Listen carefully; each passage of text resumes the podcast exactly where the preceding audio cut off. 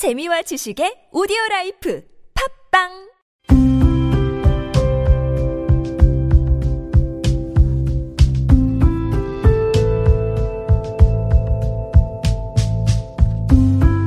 칼럼을 읽어드립니다.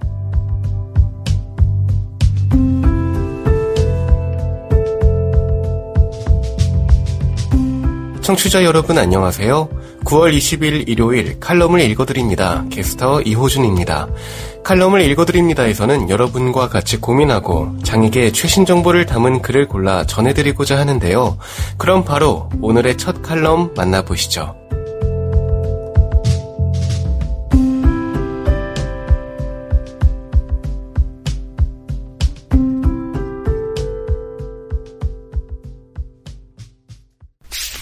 에이블 뉴스 장애에 관한 단상 covering을 올려야 해 칼럼니스트 정민권 안희재의 난치의 상상력을 읽다 보면 장애에 대한 제도적 정의뿐만 아니라 여러 생각이 든다. 혜택, 편견, 혐오, 그 밖에 다양한 것들에 대해 장애인 혹은 그 외의 사람들이 장애 몇 급이야 라고 묻는 건 개인의 불편한 수준을 묻는 것일 수도 있지만 사실 어떤 혜택이나 지원받는 것이 궁금한 경우가 아닐까 싶다. 장애연금이나 통신비, 가스비 등 자신이 받지 못하는 것에 대한 아쉽거나 못마땅한 사람들. 이런 사람들은 장애인을 세금 축내는 부류로 선을 긋고 혐오의 날을 세운다. 장애 문제나 시선에 사사건건 반론을 제기하거나 불편함을 보이면 한국 사회는 민감한 인간이 되거나 피해 의식에 절어 튀는 사람 정도로 취급받는 게 일반적이다. 그땐 그저 입 닥치고 참는 게 상책이라고 여기게 된다. 나도 일정 부분 그렇다. 이런 현상을 사회학자 어빈 고프먼이 covering이라고 했다가 아니지가 그랬다. 장애인으로 한국에서 살다 보면 아예 두 손으로 얼굴을 covering한 채로 살게 된다.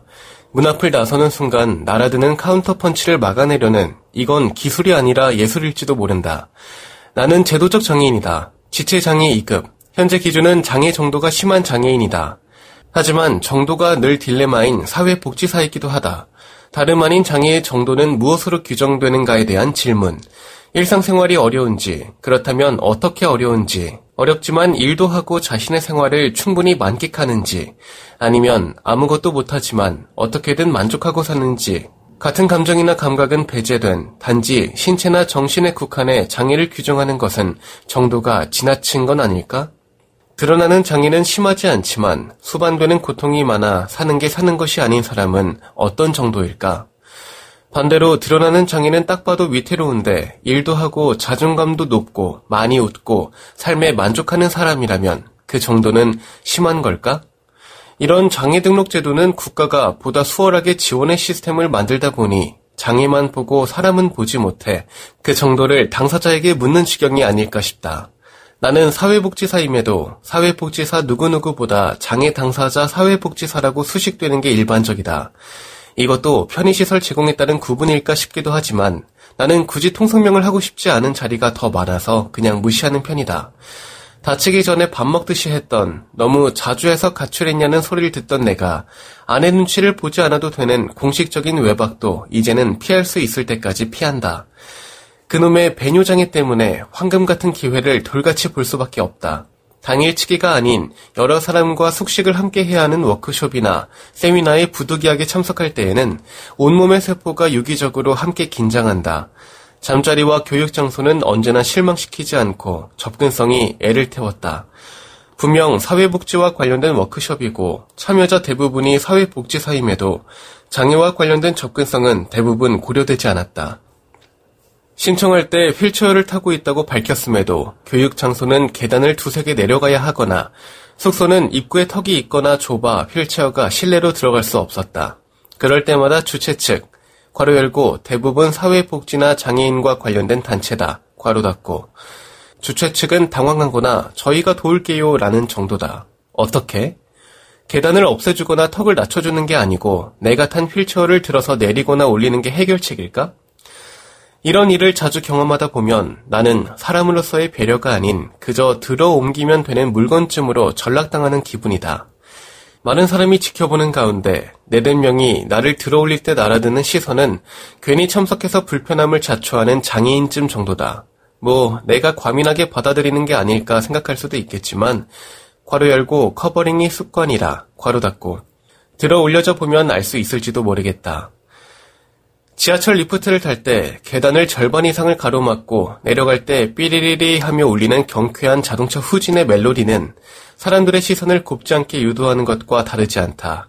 숙소 역시 대부분 불편함과 긴장으로 숙면은 불가능한데 입구부터 장애를 환경이 아닌 내 문제라고 인식시킨다. 매번 편의를 부탁하지만 주최 측은 일관되게 매번 들어주지 않았다. 단 한 번도 제공된 숙소는 입구에 턱이 없었던 적이 없었다. 들어 올려지려면 대부분 3인 1시로 구성되는 게 다행이라고 해야 할 정도다. 하지만 수면 동안 서너 번은 일어나 소변을 봐야 하는 탓에 룸메이트의 숙면을 방해해야 하는 심적 부담이 심하다. 그래서 가급적 따로 있어야 마음이 편하지만 들어가려면 포기하고 다인실을 선택할 수밖에 없다. 그것도 한쪽이 벽이 있어야 소변통이라도 사용할 수 있다. 그래서 교육이건 직원 연수건 숙박을 해야 하는 게 여간 부담이 아니다. 잠도 제대로 못 잘 뿐더러 과도한 긴장을 하거나 물을 좀 많이 마시거나 혹여 분위기에 취해 술이라도 한잔하면 10중 8구는 일어나지 못하고 실수를 해버린다. 근데 어떻게든 태양보다 더 힘든 숙박을 피해보려 고백이라도 할라치면 이런 대답이 돌아온다. 뭐 어때? 장애인이니까 그럴 수 있지. 우리 다 사회복지사인데 뭐가 문제야. 그래, 그렇게 생각하는 너가 문제야. 라고 친절하게 말해주고 싶지만 터진 입이 막힌다. 이럴 땐 사회복지사인지 장애인인지 도대체 나를 어떤 포지션에 갖다 놓는지 헷갈린다. 이럴 때가 아주 많다. 왜 장애인은 부끄럽지 않다고 생각할까? 장애인은 그래도 되는 걸까? 왜 아직도 장애인은 도와줘야 하고 배려받아야 하고 그런 게 일상이라고 생각하는 사회복지사가 저렇게 천지 빽가리일까 싶어 같은 사회복지사로서도 심하게 곤혹스럽다. 장애가 소수로서 갖는 정체성의 문제는 주류인 비장애인, 그게 일반인이나 사회복지사더라도 많은 수의 편의성에 불편함이 없으면 존재 자체가 없는 것으로 간주된다. 가뿐히 근육 몇 개만 써도 가뿐히 넘나드는 계단쯤은 미처 그게 휠체어를 사용하는 동료에게 불편함을 줄 것이라는 당연한 생각이 미치지 않은 현실에서 나는 종종 그 맛을 아는데도 좌절감을 맛봐야 한다. 이렇게 부당하고 불편한 상황들에서 나는 요청하거나 제시하는 것보다는 괜찮은 척을 선택한다. 다수의 이익이 먼저라는 공리주의에 최적화된 학습이라서가 아니라 나 하나 불편하면 된다는 정도로 스스로 타협하고 심지어 짓지 않아도 되는 어설픈 미소까지 지으면서 covering을 올린다. 산업혁명 이전과 이후의 장애인의 처지는 확연히 구분된다. 산업혁명 이후 노동력은 생산력을 의미해지면서 빠르게 많은 일을 할 수 없는 장애인은 점점 노동시장에서 밀려났다. 이런 속도는 신자유주의 이후 급속도로 빨라졌다. 속도전에서 장애로 뒤처진다고 가치를 증명하지 못한다고 치부되는 일은 굉장히 부당하다.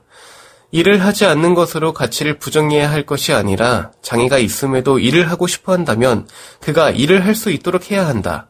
그리하여 몸이 장애가 인간의 가치를 결정하게 해서는 안 된다. 지금 여러분께선 KBIC 뉴스 채널 매주 일요일에 만나는 칼럼을 읽어드립니다를 듣고 계십니다. 하상 매거진 인터뷰 만나고 싶었습니다. 의미 있는 청와대 국민청원 공존의 길을 찾는 시원 어머니를 만나다 첫 이야기 기획 및 취재 최연신 하상 매거진 인터뷰 지난 6월 25일 청와대 국민청원 게시판에 초중고등학생 대상 필수 교과목 괄호 열고 가칭 공존 괄호 닫고 필수 교과목을 새롭게 개설해 주세요 라는 제목의 국민청원이 올라왔다. 레베르 선천성 흑암시성이라는 시각장애를 가진 6살 송시원 군의 어머니 임민지 씨가 올린 청원글이다.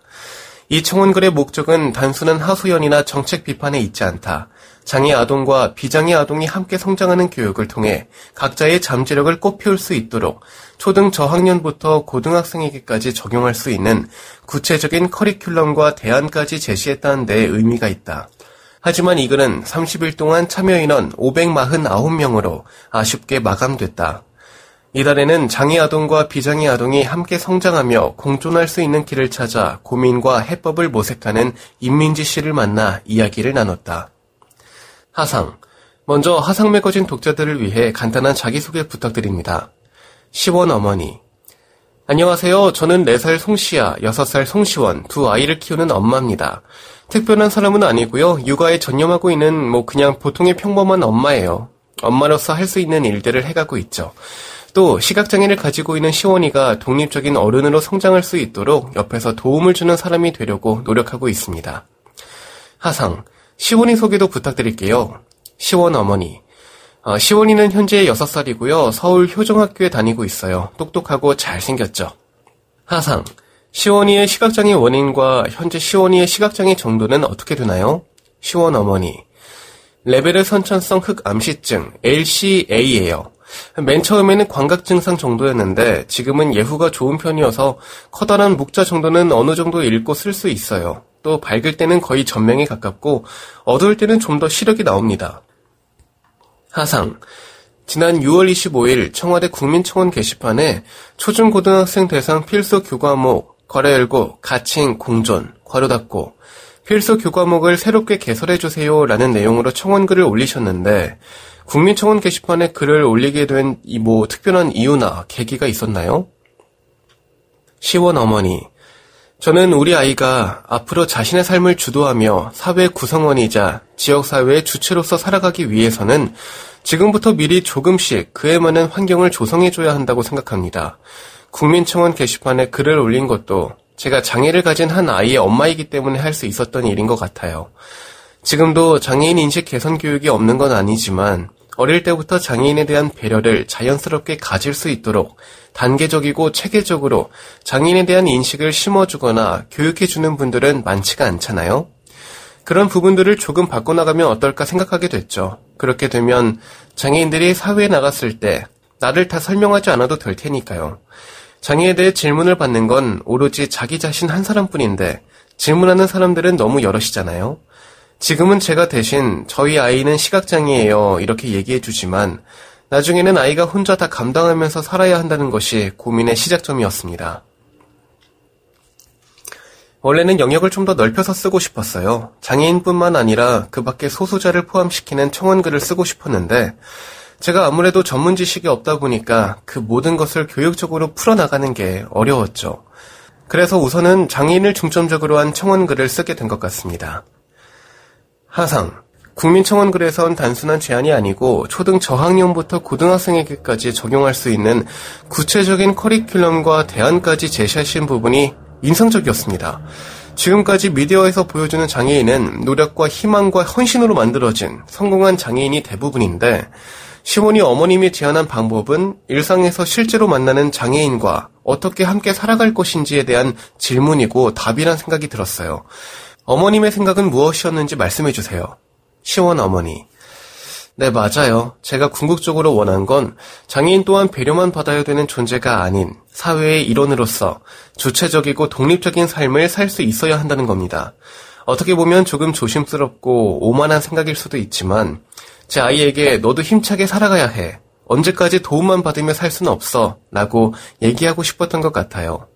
그런 의미에서 가장 먼저 교육 환경을 바꿔 장애인이 자신의 삶을 주체적이고 독립적으로 만들어갈 수 있는 가능성을 열어주고 싶었죠. 또한 우리 아이에게 이렇게 많은 분들이 함께 해주심으로 너도 노력해야 한다는 것과 모든 걸 복지로만 해결할 수는 없다고 얘기하고 싶었던 부분도 있었어요. 국민청원에서 제시했던 것처럼 커리큘럼과 대안을 구성하는 데는 김지혜 원주대 다문화학과 교수의 저서 선량한 차별주의자를 참고하기도 했습니다. 하상. 청와대 국민청원 게시판은 게시된 청원 중 30일 동안 20만 명 이상의 동의를 얻은 청원에 대해서는 정부 부처 장관과 청와대 수석 비서관을 포함한 정부 관계자들이 해당 청원에 대한 공식 답변을 30일 이내로 하도록 하고 있잖아요. 그런데 초중 고등학생 대상 필수 교과목을 새롭게 개설해주세요 라는 글은 30일 동안 참여 인원 549명으로 마감됐습니다. 아쉬운 마음이 크실 것 같은데 어떠세요? 혹시 목표하신 바가 있었다면 말씀해 주시죠. 시원 어머니, 초중고에서부터 장애인과 비장애인이 어울리며 자연스럽게 장애 이해 교육이 이루어질 수 있다면 얼마나 좋을까 오랫동안 바라왔죠. 구체적인 커리큘럼을 제시하며 국민청원 게시판에 글을 올렸던 것은 여론을 보고 싶었기 때문이에요. 제 주변에 장애 아동을 가진 저와 같은 입장의 부모님들이나 혹은 그렇지 않더라도 제가 장애 아동을 키우고 있다는 것을 아는 주변인들은 모두 너무 좋은 생각이야 해주시지만 저와 관계를 맺고 있지 않은 사람들은 그냥 지나칠 수도 있는 의견이라고 생각이 들었거든요. 그래서 대중의 여론을 보는 것에 중점을 두고 글을 썼던 겁니다. 이 생각을 좀 더 심도 깊고 구체적인 계획이나 방안으로 개선하는 것에 대해서는 다른 어머님들이나 또 그 부분에 관심 있어 하시는 더 많은 분들과 이야기를 나누고는 있습니다.